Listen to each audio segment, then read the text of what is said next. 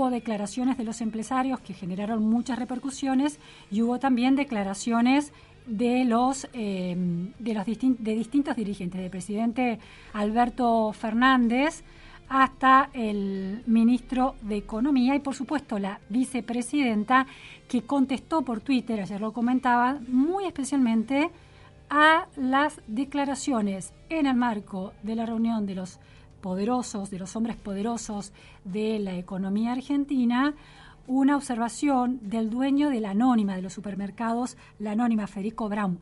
Lo escuchamos ayer en AEA, e el audio es remarcando. Y yo le di una pregunta a Brown, ¿qué hace la anónima con la inflación? Remarca precios todos los días. Eh, para ser sinceros. Bueno, remarca precios todos los días, risas, algunas incómodas, la audiencia, muchos cuestionamientos desde el gobierno, la vicepresidenta, entre ellas también al presidente, cuestionando esta idea o de alguna manera encontrando en las palabras de Federico Brown un argumento para llevar agua para su molino conceptual que dice que la inflación es en buena parte también producto de el poder de los sectores económicos concentrados que remarcan precios por un interés, un interés especulador, sobredimensionando expectativas negativas hacia el futuro, cubriéndose, sobrecubriéndose anticipadamente y a partir de eso generando una rentabilidad excesiva que impacta, que difunde como dijo el viernes la vicepresidenta en relación a otra cuestión, pero uso ese verbo, a toda la economía. Vamos a ver cuánto de eso hay en el fenómeno de inflación argentino en este momento, si esa indexación para intentar cubrirse a futuro es responsable de la inflación, la inflación tiene causas previas a eso. Em, se lo escuchó al ministro de Economía, eh, Martín Guzmán, en AEA, en este caso no hablando de remarcando, sino de reduciendo la emisión monetaria. Vamos a ese audio. La eh, sostenibilidad del fisco es un activo, es un activo para toda la nación, es un activo para la gente. La gente vive mejor si el Estado tiene una situación en la cual puede tener fuerza para jugar su rol y a la vez está en orden. Un Estado ordenado es un Estado más fuerte. Un Estado más fuerte puede contribuir con más fuerza al desarrollo económico y social. Por supuesto que la política, que la cuestión macroeconómica eh, ocupa un espacio central en lo que es la eh, determinación de una dinámica de precios y una dinámica de inflación. Y eh, se requiere de atacar los distintos desequilibrios de la economía argentina para poder atacar el fenómeno inflacionario. Comenzando también por los propios desequilibrios productivos, que son los que terminan generando un problema de la, conjugación entre situación productiva y situación financiera, que muchas veces en la Argentina ha eh, eh, terminado en situaciones de crisis de balanza de pagos. Cuando el, tipo de cambio sube, hay inflación. Y para que el tipo de cambio no, experimente una situación de crisis, tiene que haber dólares.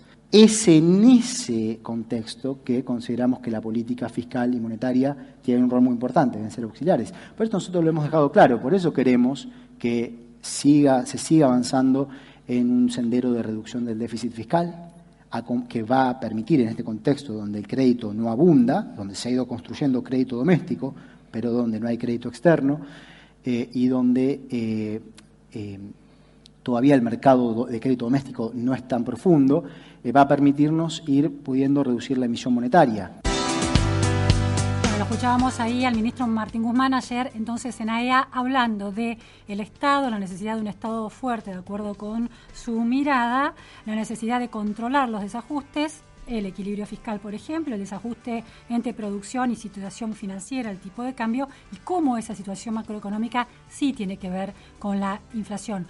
Estamos con Lorenzo Sigó Gravina. Muchísimas gracias, Lorenzo, por estar hoy en la pregunta sin fin. Un placer. Buenos días. Bueno, Lorenzo es economista, es cofundador de la consultora Equilibra y allí es director de análisis macroeconómico. Seguimos discutiendo en la Argentina, también se discute en otros lugares del mundo, la causa de la inflación. Las palabras de Federico Brown, que no fueron felices, eh, pero sí fueron descriptivas de algo que está sucediendo. La economía remarca la, las empresas de distintos sectores, comercios, servicios, em, otras áreas de la economía, industrias, remarcan precios porque hay inflación. Ahora, ¿Qué está primero, el huevo o la gallina, Lorenzo? ¿Las empresas remarcan porque hay inflación o hay inflación porque las empresas y los dueños de los distintos tipos de negocios están remarcando sus productos? Bueno, si no hubiese remarcación, no hay inflación porque justamente lo que uno mide es eh, el precio de los bienes a través del tiempo y si el precio de los bienes va subiendo, bueno, hay inflación. Por lo cual me parece que no hay que no hay que, es casi, como decís, el, huevo, la serpiente y es, eh, o, la gallina, digo, eh, ¿qué vino primero? La realidad es que cuando tenés inflación y cuando tenés inflación alta, efectivamente están los precios cambiando de la mayoría de las cosas todo, casi todo el tiempo, ¿no? Eh, entonces, digo, en ese sentido es una descripción del proceso inflacionario. ¿Cómo haces para tener 6% de, de inflación mensual si no están subiendo muchas cosas todo el tiempo? es imposible, matemáticamente, salvo que algo suba 200% y el resto se quede quieto. Y no, no es eso. Eh, casi todos los precios están subiendo en la Argentina con una frecuencia obviamente que no deseable porque incluso dentro de un mes vos podés a principio del mes pagar por algo, no sé, ir a la carnicería eh, un valor y cuando termina el mes ya ese valor está más de ese mismo corte de carne, por ejemplo, puede estar más, más caro. Ahora, Lorenzo, en, ese, en este primer capítulo de nuestra entrevista que es la causa de la inflación en las distintas eh, contraposición de versiones que hay. Una cosa es una inflación en marcha, entonces en ese sentido eh, los distintos precios de la economía lo que hacen es indexarse para intentar ponerse al día de la inflación que está, que está instalada ya. Bien, eso está claro. Ahora, aquí la cuestión es que desde el gobierno, para encontrar un remedio y una salida a la crisis inflacionaria, deben hacer un buen diagnóstico para aplicar buenas soluciones. Entonces, un diagnóstico muy distinto es pensar que son los sectores concentrados, como el de Federico Brown remarcando, y otra cosa muy distinta, a eso demanda una solución, y otra cosa es pensar que la inflación es un resultado del déficit y de la emisión monetaria para cubrir ese déficit. ¿En cuál de las soluciones, en el origen de la inflación y en la marcha acelerada, eh, pones la mirada? Bueno, a ver, eh, primero lo de la remarcación. O sea, si por ejemplo yo soy un eh, comercio minorista y, el, y me abastezco de un comercio mayorista, si ese comercio mayorista me remarca la lista de productos que yo voy a vender 4%, y yo agarro, me doy y traslado al minorista y subo mi lista de precios 4%, digamos, ahí es simplemente un poco lo que vos decías, la consecuencia de que hay inflación elevada y, y sube todo, entonces todo sube y uno acompaña ese proceso, se indexa o, se sigue. Eso sería una norma. Quizás eh, eh, los temores de, del gobierno es, no, pará, a, unos están subiendo 4%, pero después el minorista está subiendo un 6%. Entonces ahí sí se está haciendo de alguna manera de una rentabilidad adicional o un colchón por si las dudas, bueno, porque ahí sí estaría, digamos, acelerando el proceso eh, en una actitud preventiva, por diciendo, bueno, por ejemplo, no sé si el día de mañana yo voy a tener abastecimiento de este producto, hoy yo sé que me sale 4% más, pero no sé si lo voy a tener mañana, entonces por las dudas lo cobro más caro. Ahora, ese por las dudas... Aumento 4%, sino 6%. Ahí sí, sí, pero estamos hablando de, de no, no, no, no sumarte linealmente a la suba de aumento. Si todos suben al 4 y yo de repente subo al 6, bueno, sí vendo la mercadería, voy a tener una rentabilidad. Ahora, adicional. Lorenzo, esa, esa decisión de subir unos puntos porcentuales por encima del promedio de la inflación de, a la que llegan sus insumos, ¿tiene que ver con una actitud especulativa de querer ganar más o tiene que ver con que se está cubriendo porque en dos o tres meses la inflación va a ser todavía mucho mayor y a la hora de reequipar o eh, reabastecer sus góndolas va a tener que pagar mucho más? Eh, mira, ahí está, está la cuestión. Bueno, primero habría que demostrar que hay eh, grupos que efectivamente están subiendo varios puntos por arriba del resto de los, precios eh, y haciendo una ganancia, digamos, adicional. Pero muchas veces también está asociado también a esta cuestión de que no sabes cuánto van a subir en el futuro los precios, no sabes eh, si tenés, por ejemplo, dudas en cuanto al abastecimiento de tu producción. Y en última instancia, si vos estás subiendo de más porque querés hacer rentabilidad, es importante saber que en economía tenés un competidor y si el competidor, siguiendo el ejemplo, aumentó solo 4%, igual que lo que subió la cadena 4%, eh, ese, ese competidor va a estar vendiendo más barato porque vos subiste 6%, dos puntos adicionales. Entonces, cuidado ahí, porque eh, podés llegar, si lo hiciste de, alguna manera para ganar más, y simplemente ahí hay un límite, porque el competidor va a estar vendiendo algo o, un poquito más barato que vos. Y entonces no va a estar tan claro. Eh, pero hay contextos en el que incluso con tanta incertidumbre, vos no sabés qué está haciendo el competidor. quizás el competidor también está subiendo un poquito más por la duda, entonces si vos pues, terminás siendo el, el, caso contrario, si todos tus competidores suben al 6 y vos vendés al, al Suiza solo 4, quizás te, te quedás sin stock muy rápido. Claro. Porque vendiste toda la mercadería. Entonces digo, ah, es, son estos contextos de tanta incertidumbre y, y, tanta volatilidad porque realmente uno le pierde, incluso como consumidor, la, la, dónde están los precios, ¿no? Eh, eh, si es algo barato, si está acá más barato que en el otro lado, tenés que estar todo el tiempo circulando y viendo precios y es muy, muy, muy difícil, se vuelve una tarea muy, muy compleja. Es decir, eh, que desde, punto, desde, desde, un punto de vista económico, en esta estrictamente económico, en este y de decisión empresarial, en este contexto de inflación, es bastante lógico que se remarque. Sí, la pregunta es eh, si es lógico que se remarque por arriba del proceso y ahí ya no es tan claro y tiene que ver a veces, por ejemplo, con estas decisiones. Hay mucha incertidumbre, no sé el costo de reposición de mercadería, porque quizás vos sí conseguiste con un aumento del 4% de la mercadería, pero no tenés garantía de que esa misma mercadería la puedas comprar el mes que viene. Y ya no es tanto una cuestión de, de precios, sino de si vas a poder acceder o no. Digo, por ejemplo, el tema del faltante de gasoil. Digo, entonces, entonces ahí sí quizás retenés y decís, bueno, para, voy a vender un poco más caro. De última, si no vendo, yo todavía tengo la mercadería. Ahora, la emisión de 4 billones de pesos que ha llevado adelante el gobierno, ¿cuánto es, cuánto es, es realmente el gran problema estructural inflacionario? A ver, eh, incluso eh, sí y, no, en el sentido, hay tiene un, es un componente, es una parte, eh, explica sobre todo en momentos de, eh, en el que vos te quedás sin financiamiento y empezás a, cubrir todo tu déficit fiscal con emisión, ahí sí tenés el riesgo de que estés echando leña al fuego y acelerando la situación. ¿Es ese contexto argentino? ¿Es ese contexto no, no, o sea, lo peor fue 2020. En el 2020 vos tuviste 7 puntos de déficit y casi todo lo financiaste con emisión. casi, casi 7 puntos lo financiaste con emisión. En 2021 eso bajó alrededor de cuatro puntos de producto y la idea con el acuerdo con el fondo detrás que este año baje a un punto del producto. Es decir, siguen siendo montos grandes, pero se va reduciendo en términos relativos el financiamiento con emisión y es más, como decía Guzmán, es más lo que están haciendo con, conseguir para cubrir el déficit financiamiento en este mercado de deuda local de pesos. en pesos. Entonces estaban tratando de hacer esto. Pero la aceleración de la inflación en este tiempo no, no se dio a la emisión, por ejemplo, fue a lo largo y ancho del mundo con bancos centrales que son mucho más prolijos que los nuestros, se dio por un shock de precios internacionales que fue fenomenal, golpeando justo en la línea de flotación de dos, dos artículos muy importantes, eh, artículos, digo, capítulos, ¿no? Alimentos y energía, que no se pueden sustituir prácticamente. Y estamos hablando de inflación en dólares muy alta, hay productos como el gas licuado que se más que duplicó su precio en dólares. Eh, y eso generó una aliada de aceleración de inflación, y no, no, es solo Argentina, estamos hablando de Brasil, Uruguay, Europa, Estados Unidos, eh, que fue muy generalizado. El problema de la Argentina es que partíamos de un nivel de casi 3 o 4% mensual de inflación. Ahora, Lorenzo, ¿es, ¿es la guerra y es eh, la suba de los commodities de energía y granos o es, por ejemplo, el estímulo fiscal que lanzó el gobierno el año pasado? Eh, con objetivos electorales que está impactando, impactó en los primeros meses del año y todavía hay un coletazo de eso puede ser un poco de esto que vos decís, pero eso en todo caso te explica el 4% mensual de inflación. Cuando pasamos a un 6% de inflación, este el shock acelerador, que además no fue solo en Argentina, sino fue en el resto del mundo, fue eh, eh, esta suba de presión internacional. Pero bueno, ahora la pregunta que tiene Argentina es, ¿qué vamos a hacer? ¿Vamos a seguir corriendo al 6% de los precios por mes? Es una locura. Bueno, ahí es donde tiene que empezar a haber eh, política económica para decir, no, esto es un shock específico, vamos a calmarnos, vamos a volver al, al 4% mensual de inflación, ya es demasiado, eh, por eso, el, complejo inflacionario, el proceso inflacionario es complejo.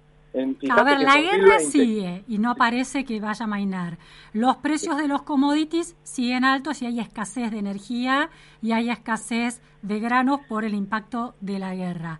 pero el precio ya es justo, el precio pegó un salto del doble. Digo. Ahora uno ve que siguen los problemas, pero los precios están un poquito más tranquilos. Digo, Mes a mes no ves mucho aumento. Entonces, eso va a ir quedando atrás. Sí, vamos a pagar mucho más caro la energía y los alimentos, pero no, no deberían seguir subiendo en dólares. Entonces ahí tenés un elemento que te puede ayudar a eh, contener. Ahora, sí, decime, sí, sí. No, no, pero bueno, pero eso es solo, una parte del problema. Después tenés el problema de la inercia. La inercia hace que incluso, y esto le ha pasado al gobierno anterior, en el, el programa anterior con el Fondo Monetario, vos decías, bueno, vamos a dejar de emitir y entonces automáticamente la inflación va a bajar rápidamente, ¿no?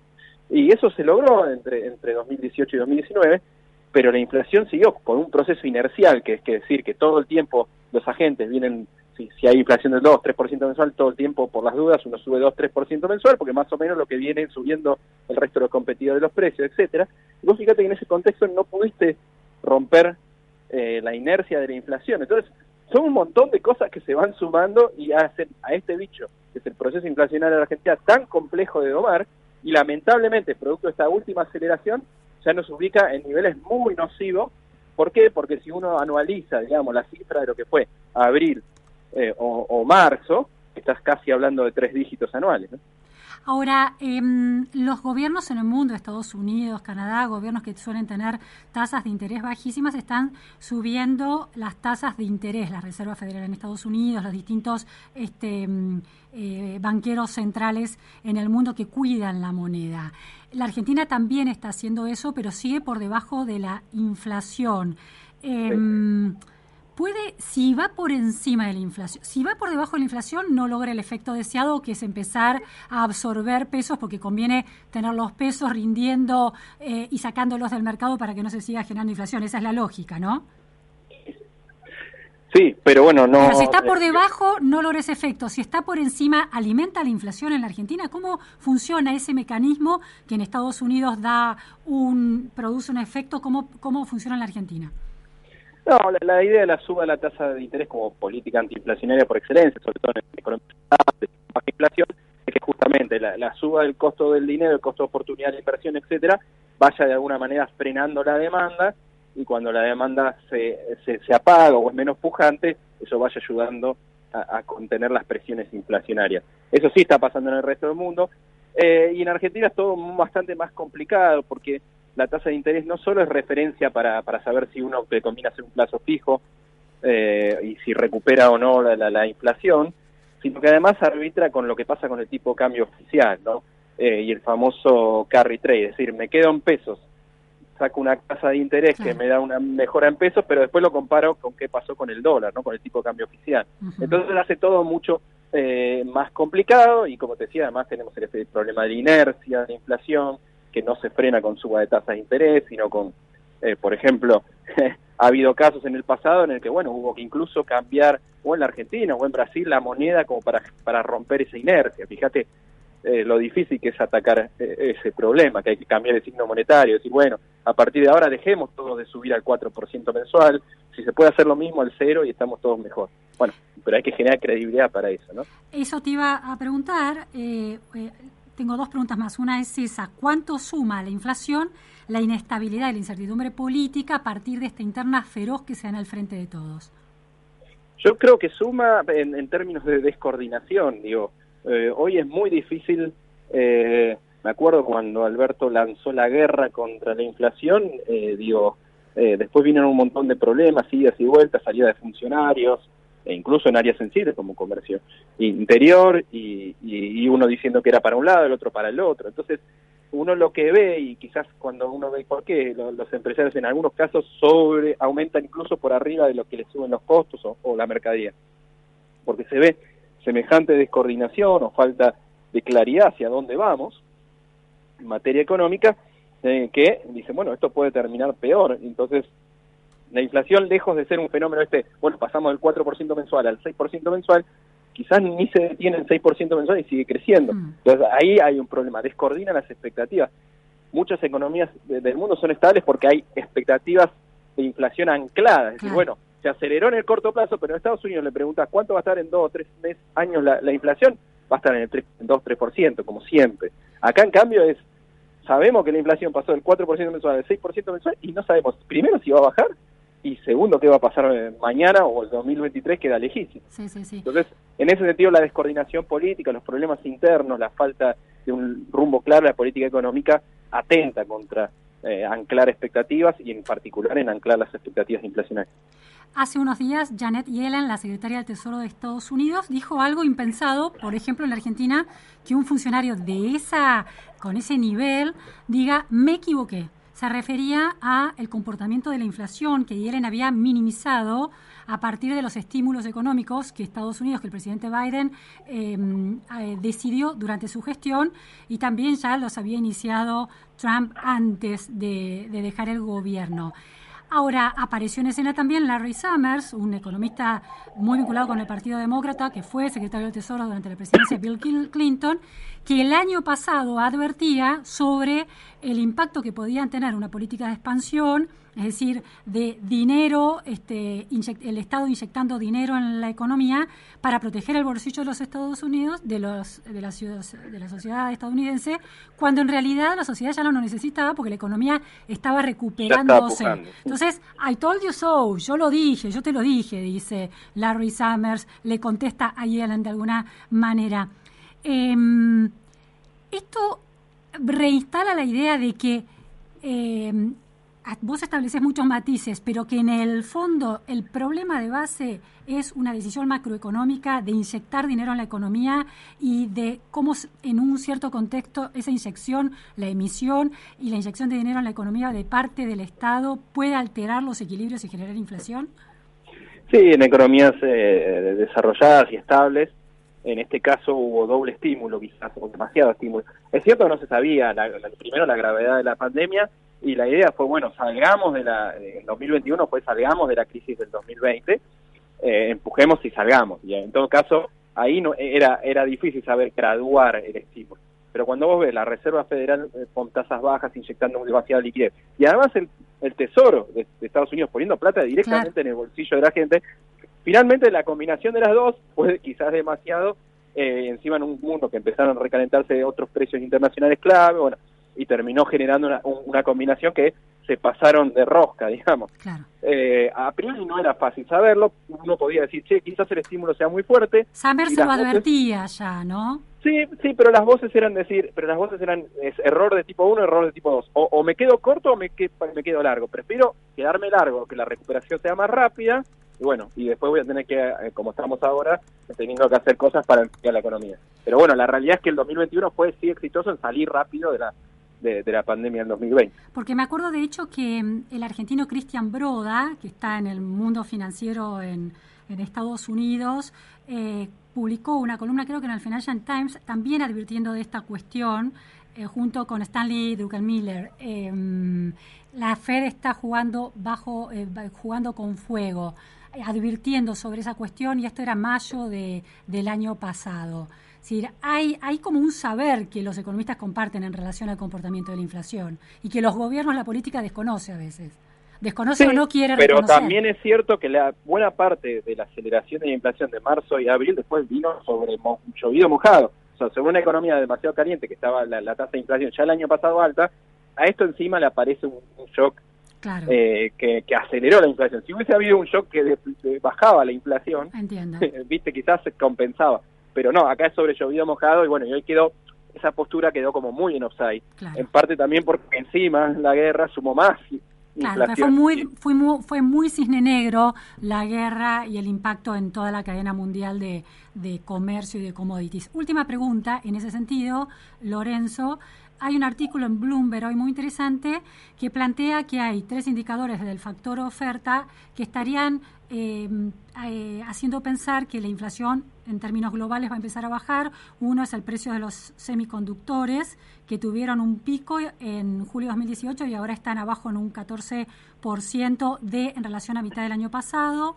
El costo de los contenedores, que tienen una declinación del 26% desde septiembre del año pasado cuando fue el momento más caro, y el costo de los fertilizantes en Estados Unidos, que bajó en un 24% desde, desde marzo, que fue el momento más alto. Ese tipo de noticias que, el, que Michelle Jamsricos de Bloomberg considera positivas y augura una inflación a la baja en el mundo, ¿puede beneficiar también a la Argentina? Sí, sí, por lo menos pues, no, eh, como digo, los problemas de Argentina son mayormente eh, eh, los que hay que solucionar son más mayormente internos, inercia, eh, el rumbo económico, etcétera. pero por lo menos no vamos a, o no parecería que el mundo no va a volver a sufrir un shock de aceleración de los precios internacionales. Incluso algunos, como vos bien me decís, están teniendo una tendencia a la baja o después de un salto muy alto, moderándose un poco. Eh, es positivo, positivo para el mundo, pero bueno, eh, digo, no va a quitar el hecho de que si no tenés bien ancladas las expectativas de inflación, la gente piense o tenga temor o, actúe remarcando precios pensando que la inflación puede seguir al 6% mensual, eh, cuando obviamente eso fue algo específico y puntual producto de la guerra, que ahora la inflación debería bajar al 4 o 5% mensual. ¿Y, ¿Y cuánto representa la incertidumbre o el contexto global, los factores del contexto global, qué porcentaje representan en la inflación argentina? ¿Hay algún cálculo de eso? No, pero sí sabemos que, claramente en marzo y, y, abril hubo un impacto de esto y fue lo que aceleró en buena medida, además que se le sumaron algunos problemas, incluso la sequía interna generó ya en febrero algunos problemas en algunos mercados importantes de alimentos eh, frescos, etcétera, eh, que, potencia el, problema. Entonces es muy difícil saber sobre una inflación que ya corría el 4%, cuánto adicional es como lo otro, pero uno sospecha que sobre todo marzo y, y sí, febrero, marzo y abril lo, internacional fue esa, esa chispa que hizo que llegue al 6%. Bien, entonces por lo menos ese factor parece estar empezando a quietarse un poquito. Una, una positiva quizás por ese lado. Muchas gracias, Lorenzo, por estas precisiones. Bueno, era Lorenzo Sigó Gravina de la consultora Equilibra en este análisis de por qué tenemos inflación,